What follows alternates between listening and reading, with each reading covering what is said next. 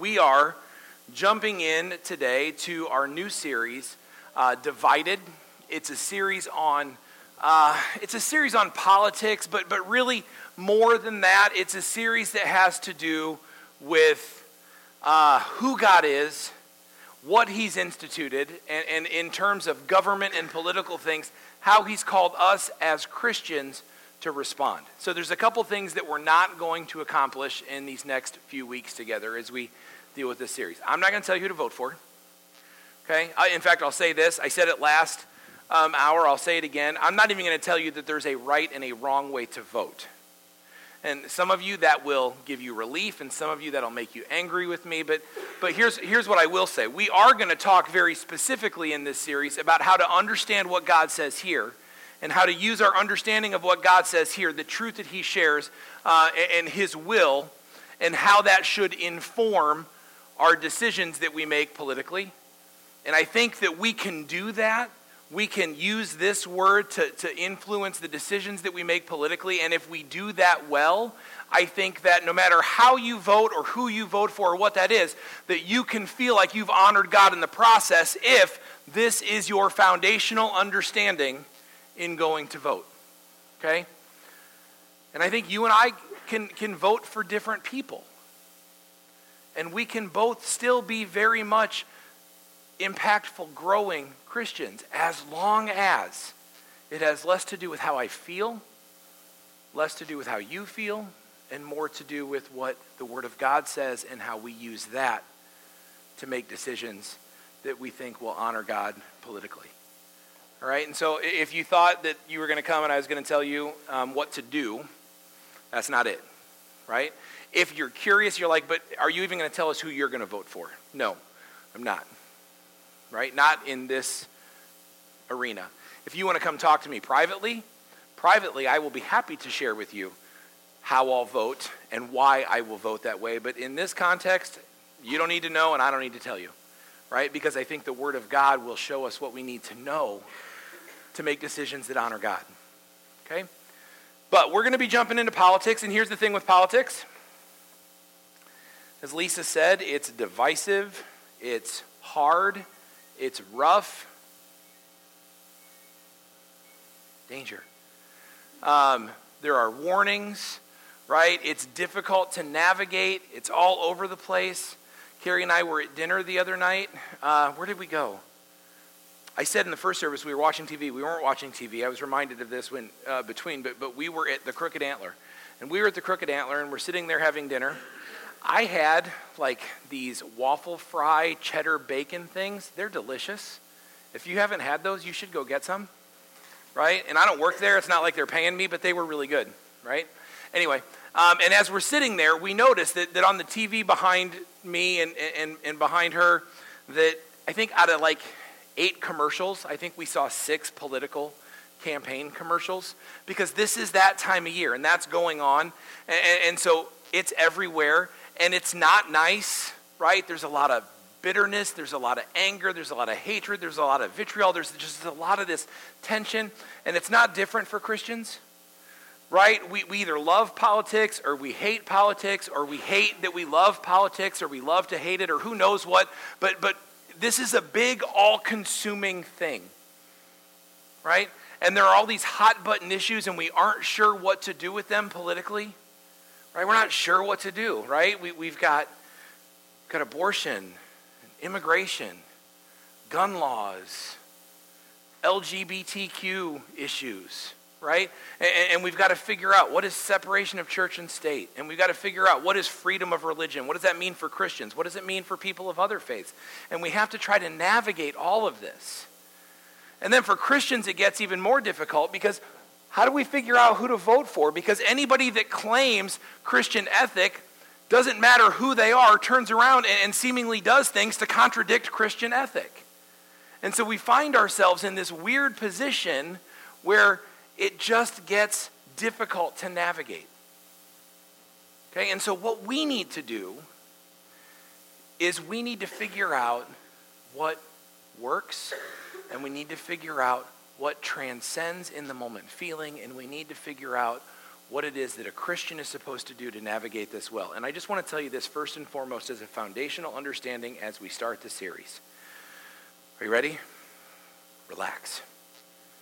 It's going to be okay.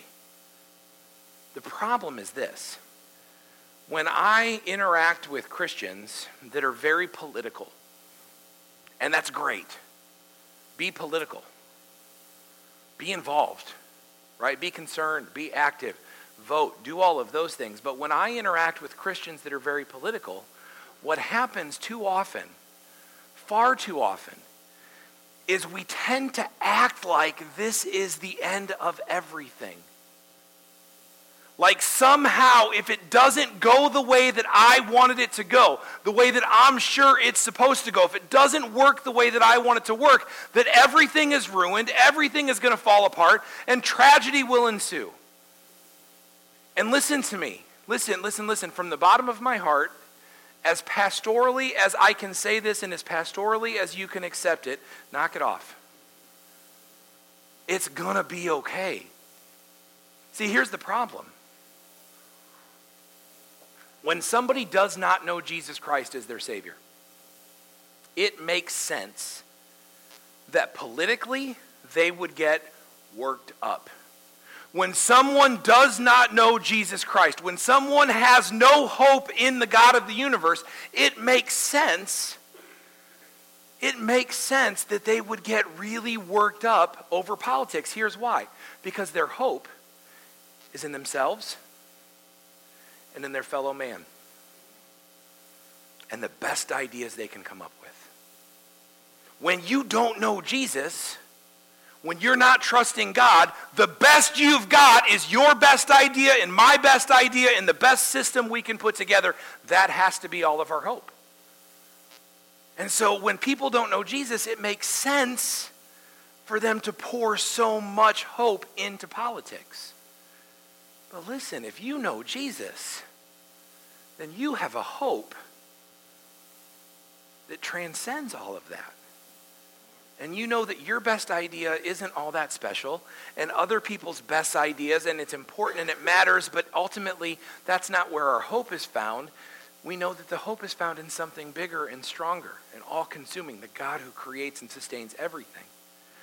So listen, everything is going to be okay. Be concerned, be active, be involved, but do not wrap all of your hope up into the political process. Too many times, Christians do not look different than anybody else when it gets to this. And guys, we have to look different. Because we should believe different. We should think different. And if we really have eternal hope, listen to me, if we really have eternal hope, then we really ought to act like we have eternal hope. That's just all there is to it. All right, so we're gonna we're gonna jump in here, and, and there's a couple of things that I just want to share today that are foundational, that'll feed where we go in the rest of the series. I'll say this: I, if you've got questions that that you really want to know uh, politically or um, about how Christians ought to view certain things in the world, uh, I'm going to encourage you. There's a box out in in front of the TV in the lobby. There's some note cards and some pens. Write down your questions and put them in the box. Pastor David and I will do our best to answer those throughout this series, and then for sure we will deal with those as we podcast every other week. Uh, we'll be answering some of those questions as you have them. So ask whatever you have, and, and, and we will do our best to tackle those. All right. Do you, do you imagine when it comes to politics that it would feel different if you felt like the people that were representing you actually had your best interest at mind? Actually had your best interest at heart when they represented you.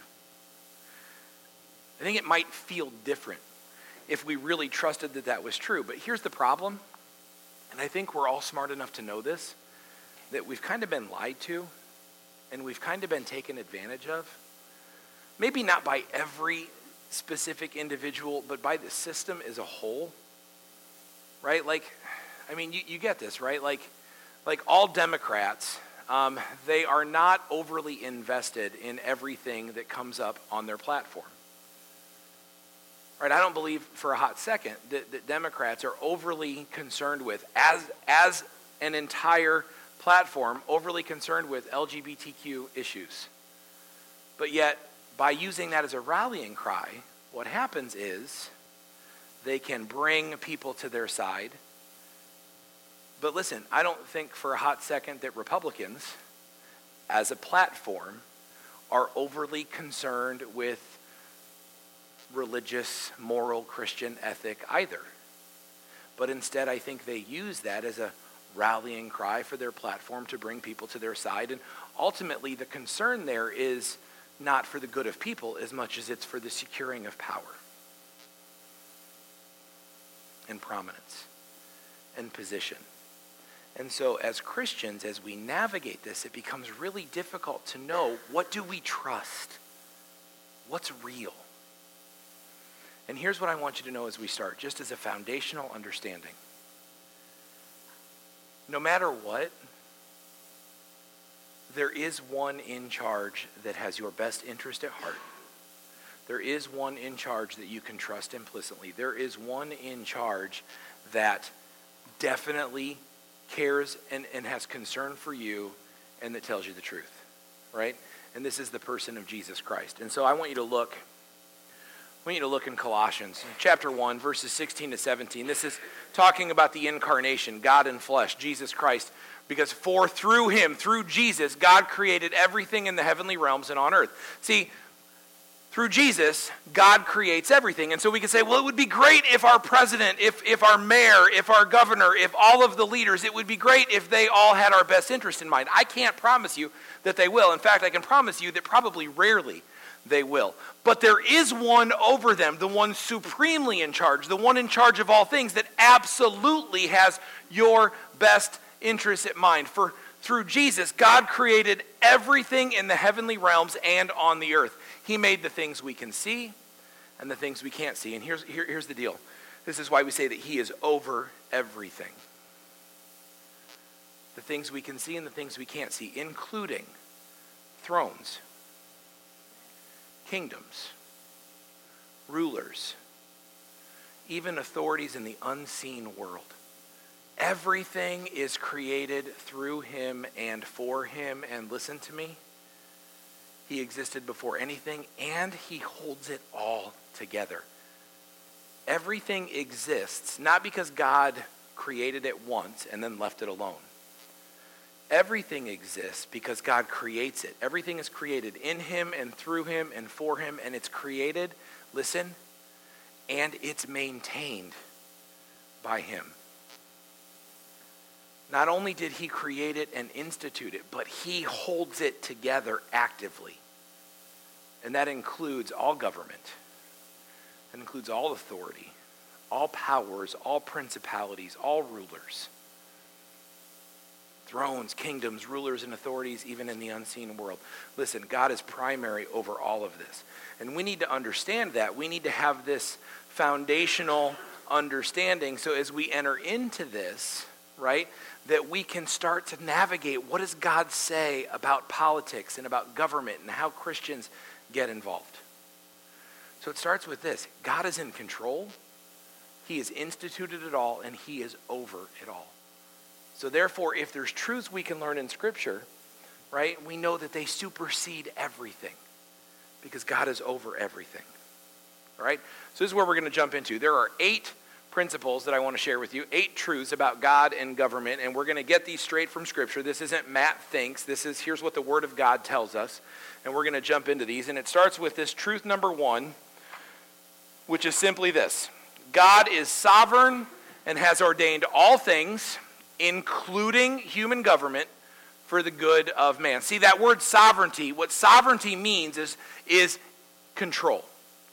The fact that we read in Colossians 1 16 and 17 that it's through God, through Christ, that all things are created. Nothing exists that wasn't created by Him, it isn't for Him, and He upholds it all. That makes Him sovereign. Sovereign means in control.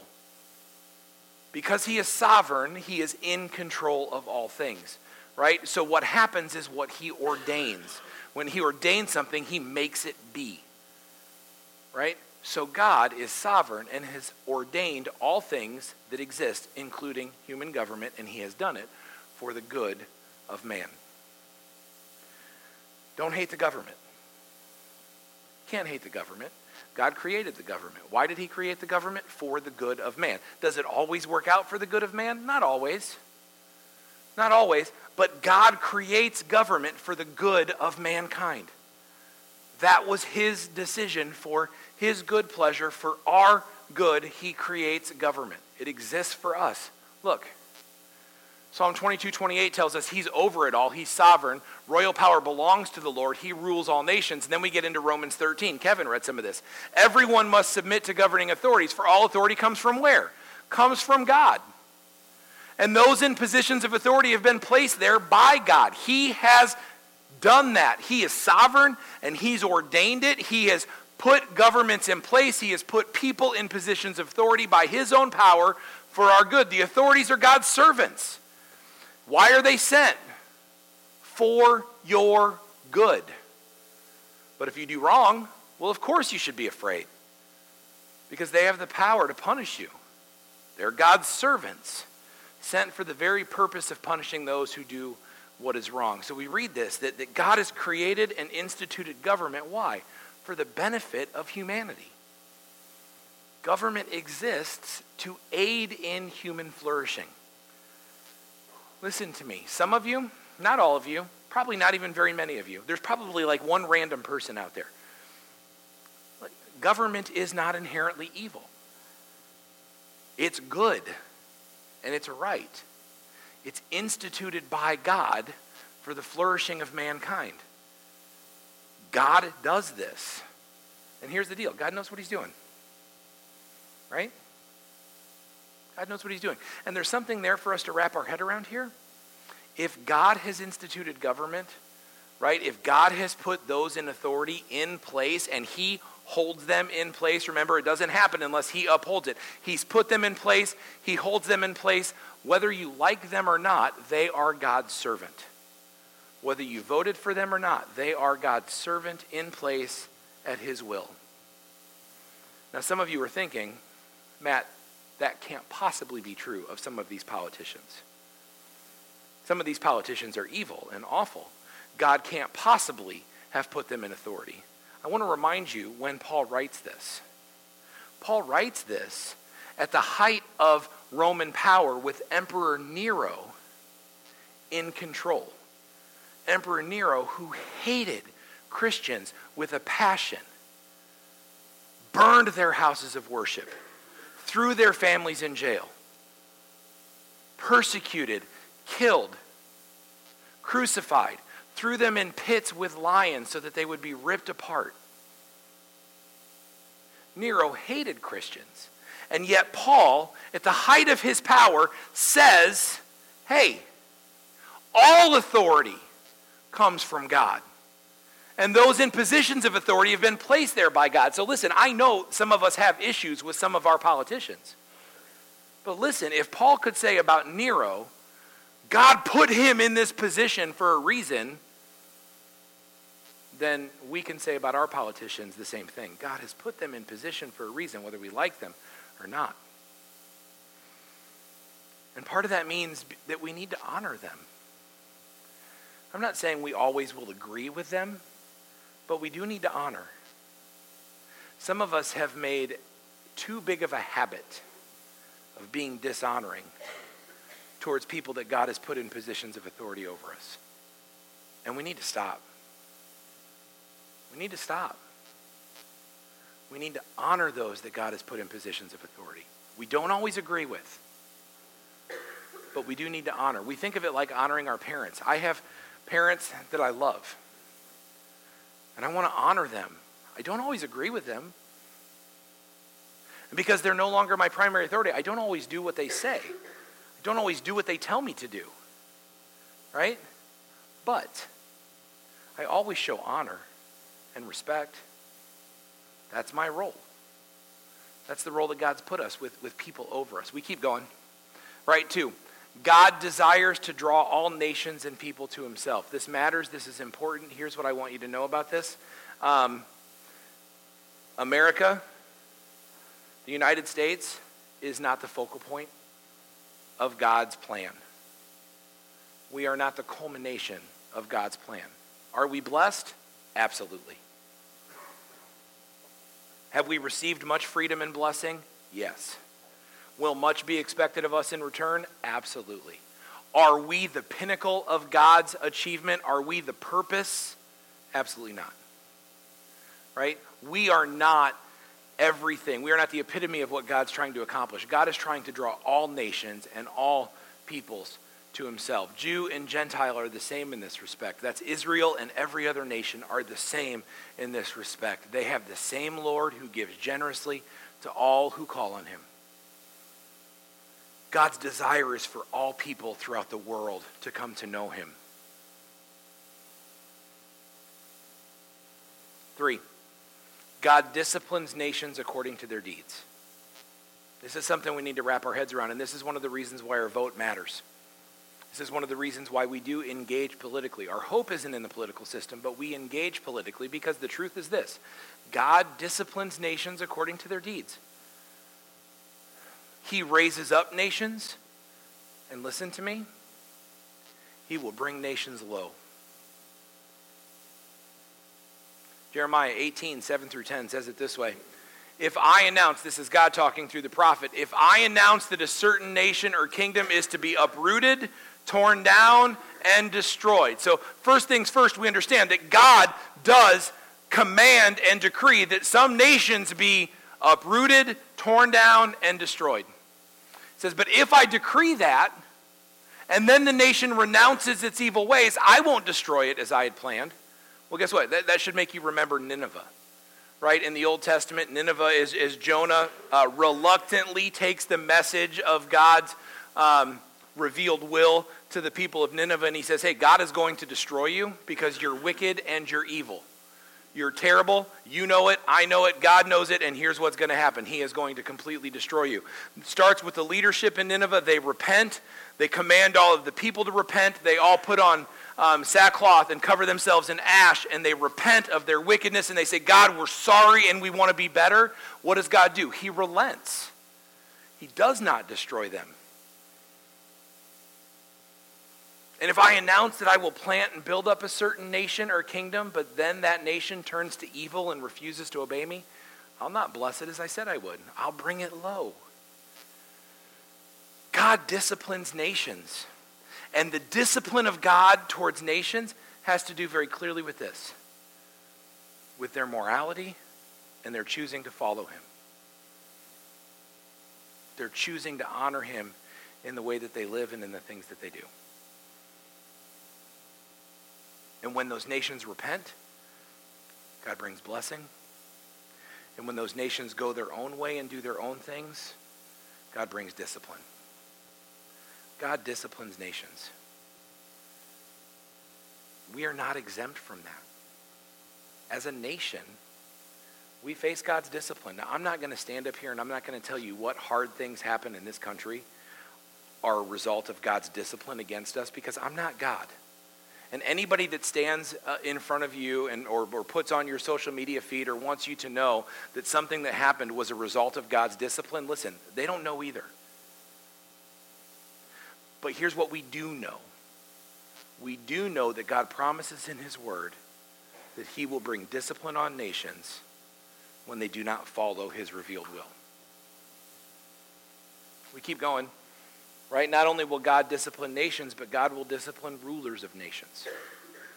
Stands to reason if He'll discipline the nation, that He'll also discipline the ruler of that nation. But rulers of nations have they have a great burden. Look what, look what Daniel says to Nebuchadnezzar. Talking to Nebuchadnezzar, Daniel says, Praise the name of God forever and ever, for he has all wisdom and power. He controls the course of world events. Listen, he removes kings and he sets up other kings. He gives wisdom to the wise and knowledge to the scholars.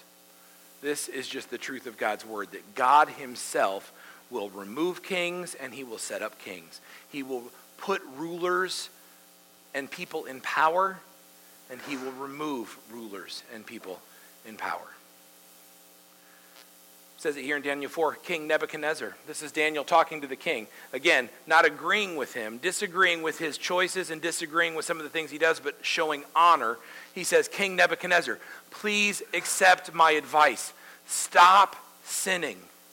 Do what's right. Break from your wicked past. Be merciful to the poor. Perhaps then you will continue to prosper. Perhaps then God will not remove you. See, this is Daniel coming to Nebuchadnezzar saying, Hey, look, God put you in a position of leadership and authority, right? Right? For the good of people. And you are bringing evil. You're not bringing righteousness and justice, you're bringing evil and injustice on people.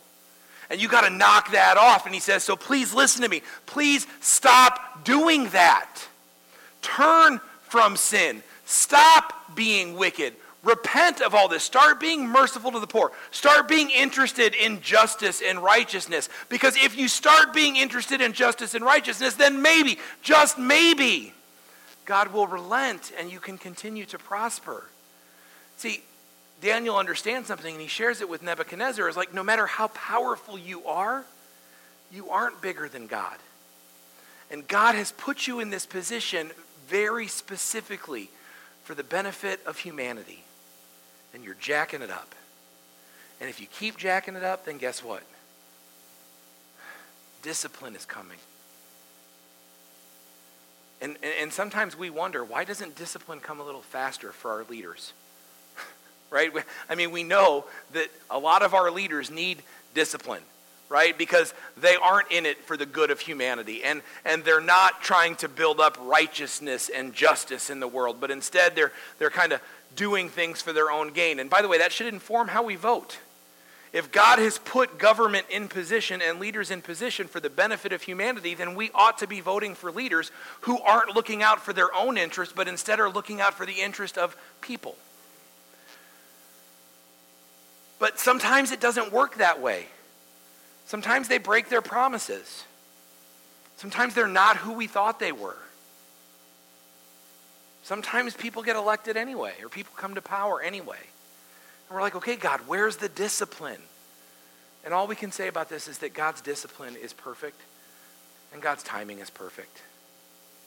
And God looks through an eternal lens, and an eternal perspective, and sometimes it doesn't happen right when we think it should. But ultimately, God is in control, and He disciplines nations, and He disciplines leaders. Five in general, this is a tough one, in general, disobedience to human government is disobedience to God. There are some exceptions. Okay? But in general, disobedience to government is disobedience to God. Look at what it says in Romans. We already looked at this, but let's look again. Everyone must submit to governing authorities, for all authority comes from God, and those in positions of authority have been placed there by God. So, anyone who rebels against authority is rebelling against what God has instituted, and they will be punished. Okay, so here's the deal you don't have to like everything that the government does or everything that the government institutes. But more often than not, you are called by God to comply. You may not love paying taxes. I don't love paying taxes. I think they take too much away from me for taxes. Right? I mean, I appreciate when they pick up my garbage. I appreciate this one time in Bettendorf when I had a fire because I forgot to blow out the blueberry candle in the basement. You know this story, right? The blueberry candle, I lit it. It was in the basement. It was in a candle holder. Came from the Family Christian Bookstore. And you would think if anything, I know, right? Shoddy workmanship. You would think if anything was going to be flame resistant, flame retardant, it would be a candle holder. But no, the candle holder caught on fire, caught the wall on fire, and the fire department had to come, and I called them and listen, tax dollars at work. They came, they put out the fire, no problems. This is a side note, but you know when it's like three in the morning and they just put out a fire in your house and the guy in charge, what do they call him? The captain? The fire marshal? The very imposing guy? And he says, I'm doing a report, like, what kind of candle was it? Don't say blueberry because you think you're being funny. He won't think so at three in the morning after he came to your house to put out a fire. He won't think that blueberry was the right answer.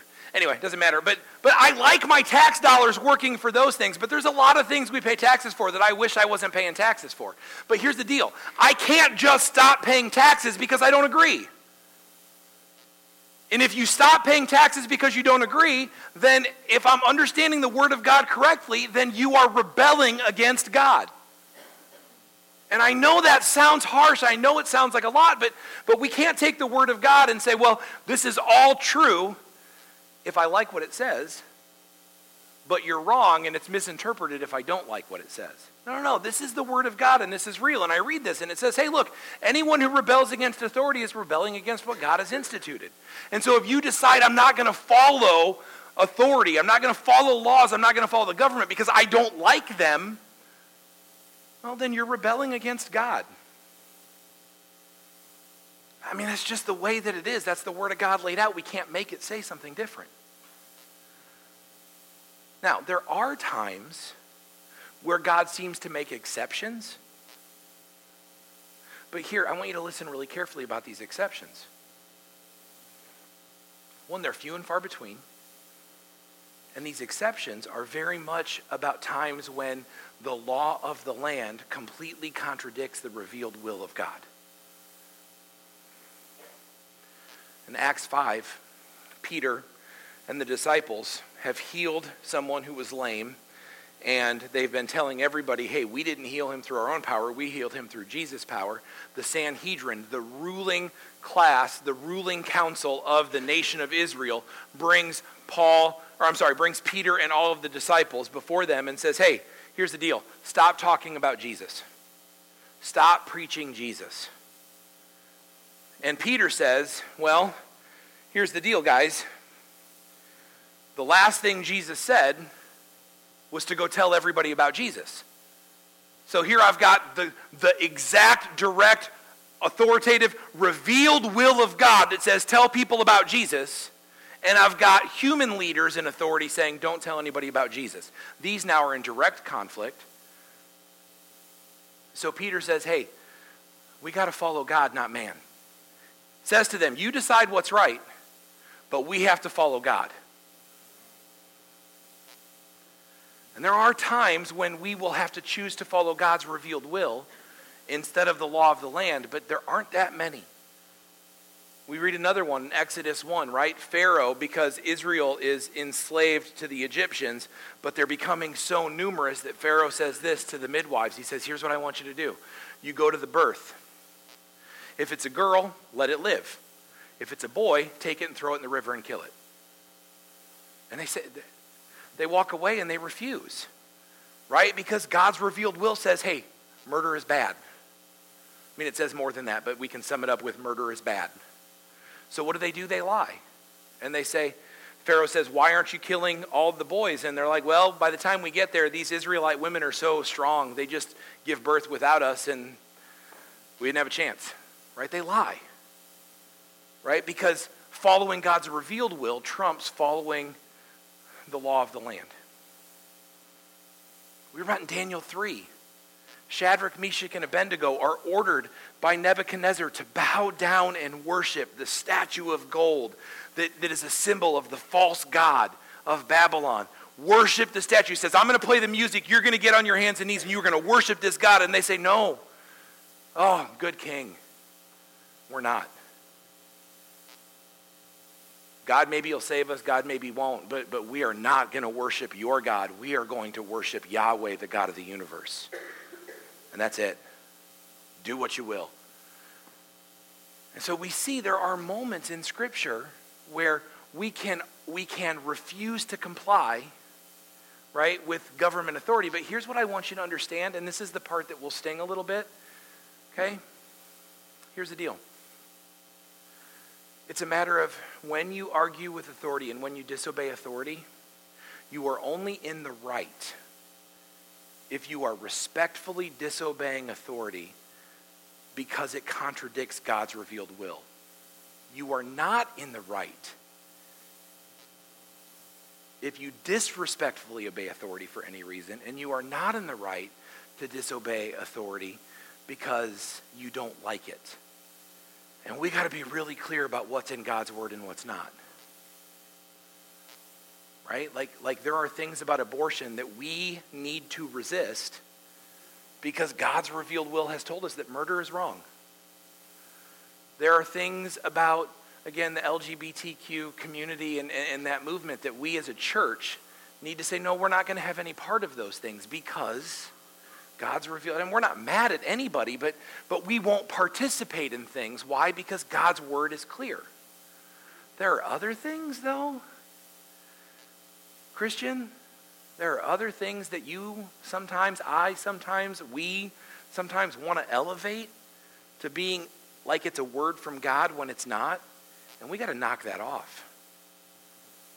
Right? Like, like when it comes to things like immigration. Like you can have your opinion on immigration. I can have my opinion on immigration. We can advocate for our own opinions on immigration. But guess what? God has not clearly dictated what this should or shouldn't be. And so ultimately, we are responsible for following the authority that's in place. Refugee resettlement. Oh man, this one's going to make you mad. Listen, I want to, I'm going to pause. I'm going to step over here and I'm just going to say, look, I'm with you. I want you to have your guns. Right? You have guns, that's awesome. I want you to have them. And I'm going to come back over here and pastorally, I'm going to say, gun rights are in there. Right? Like, like I want you to advocate for that. I want you to, to, to legally, I want you to vote. I want you to do these things. I want you to, you know, to, but ultimately what it comes down to, when God reveals his will, right, and says, this is the right way to be, you must comply with that. Otherwise, listen, anyone who rebels against authority is rebelling against what God has instituted, and they will be punished. We get involved in the political process. We have to be involved in the political process to maintain these rights. But ultimately, we must, when it comes down to it, we must be obedient to the authority that God's put in place, unless it violates the stated, direct, revealed will of God. Otherwise, we're in danger. And I'm not telling you that like, like because I think, hey, this is going to make me popular. I'm telling you that because I think that's what I understand in the Word of God. I can't understand Romans 3 uh, 13, 1 and 2 any other way. We keep going. Six, the ordained purpose of government are the commendation of good, the punishment of evil, and the maintenance of peace and protection of the oppressed. This is why God is put in government. Uh, remember, we said that God has instituted all things, including human government, for the good of humanity. Here's what that good is commendation of good, right? Punishment of evil, maintenance of peace, protection of the oppressed. 1 Peter 2 13 and 14. For the Lord's sake, submit to all human authority, whether the king is head of the state or the officials he has appointed, for the king has sent them to punish those who do wrong and honor those who do good, right? The punishment of evil and the commendation of good is the goal of government. I urge you, 1 Timothy, this is about the peace. I urge you, first of all, pray for all people. Ask God to help them. Intercede on their behalf and give thanks for them. Oh man, this one's tough. Pray Pray for kings and all who are in authority so that we can live peaceful and quiet lives marked by godliness and dignity. You are to pray for your leaders, whether you like them or not, whether they're the person you voted for or not. And I'm not just talking about your president, but all of your leaders. We've got to stop. Listen, some of us ought to be ashamed and ought to just hardcore repent over our social media. Because you can't tell me, when you go back and you look through some of your social media, you can't tell me that you're taking seriously the command to honor those in authority over you. I mean, our posts are belittling, right? They're, they're, they're, they're name calling, right? They, they, they do nothing to elevate, but they put down instead. And I'm not talking about agreeing with everything, but showing honor. Some of us need to repent from that. Some of us need to go and look through and clean up our, our, our feeds. Because it's not awesome. And we are Christians and we are supposed to be honoring God. We can't stand on this moral high ground and say, well, these things we must obey because that's us following God's revealed will, when over here we can actively dismiss God's revealed will. It doesn't make any sense right? But we are to be praying for and pursuing peace. Pray this way for kings and all who are in authority so that we can live peaceful, quiet lives marked by godliness and dignity. Some of us are marked by a lot of things that aren't godliness and certainly aren't dignity when it comes to how we um, treat and talk about and interact with those that are in authority over us. Seven, government will never fully or permanently fix what's wrong because it can't remove sin from the human heart. We engage in politics and we work hard, but we're smart enough to know that politics will never fix everything there is no utopia that we are going to accomplish and achieve for ourselves. See, this is the difference between those of us that know Christ and those that don't. Those that don't engage in politics like it is our last, only, best hope. Those of us that know Christ know that our last, only, best, perfect hope is Jesus Christ. But, but government will never fully and permanently fix what's wrong because it can't remove sin from our heart. Look at this Jeremiah, the human heart is the most deceitful of all things. It's desperately wicked. Who can know it? Who can know how bad it really is? And it gets worse than that, right? So, so the hope, the promises that people make, and we don't know what we can trust or not because the human heart is deceitful. But it's worse than that. Even people who are fundamentally trying to do best, that are trying to do everything the right way, listen, it doesn't work because we're all infected and impure because of sin. It's what Isaiah tells us. We're all infected. We're all impure. When we display our righteous deeds, they actually are nothing more than filthy rags. So when you have the best intentions in mind, and when politicians have the best of intentions in mind, and they do things with the best heart that they have, it's still deceitful and wicked. And when they do the best acts and the most righteous acts that they can come up with, guess what? Still, ultimately, they're like filthy rags because we're flawed, sinful human beings. We all sin and fall short of the glory of God. So our hope can never be in government, but our hope is always, listen, True hope is found in Jesus Christ and his church and not in the government. True hope is found in Jesus Christ, and the power of that hope is found in the church. Can I tell you something? And we're going to get into this next week. Is this again? This is foundational for the series, and will kick us off where we're going. But I want you to understand something, and we'll talk more about this next week. But here's the deal: we aren't citizens of this place. I mean, you may be a citizen of this country, you may not be, whatever. But, but, but here's what biblically, what we understand from Scripture, is we are citizens as Christians of heaven. We don't live here on our home soil. We work and operate on foreign soil. We are ambassadors of grace who exist here for the glory of God and our citizenship is with him in heaven. We're going to talk more about what that means next week, but, but just understand that, listen, your hope is not ever going to be found in any human institution. Your hope is in Jesus Christ.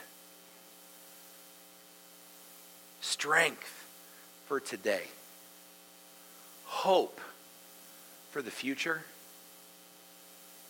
and the hope of salvation. I told you there were like six out of eight commercials were, were campaign ads and speeches, and a lot of promises, and a lot of well intentioned things, and a lot of hope. But that's not hope we can count on. But the hope we can count on is the person of Jesus Christ. And as we, we, we wrap up today, we're going to celebrate communion, and it's just celebrating and reveling in that hope that's ours.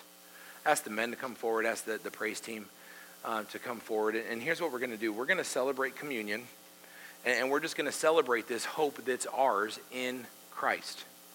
And it's bigger than any other hope you have. Remember, I, I keep going back to the same thing, but here's what I keep saying. It's like there is a moment, right, where, where people that don't know God, people that don't know Jesus, that aren't in a saving relationship with Jesus, they're going to put all of their hope in politics because that's the best they can do. We don't have to put all of our eggs in that basket. We don't have to put our hope there. Listen, we have hope in the God of the universe. Strength for today, hope for tomorrow, salvation that's sure. Because this is what he's done for us. Remember, I said, like, our hearts are deceitful and wicked, and who can know them? and that even our best actions are like filthy rags because we're mired in sin. But while we were mired in sin, here's what happened. The God of the universe loved us with a passionate, unconditional, committed kind of love, and he sent his one and only Son who willingly came, whose body was broken, and who hung on a cross.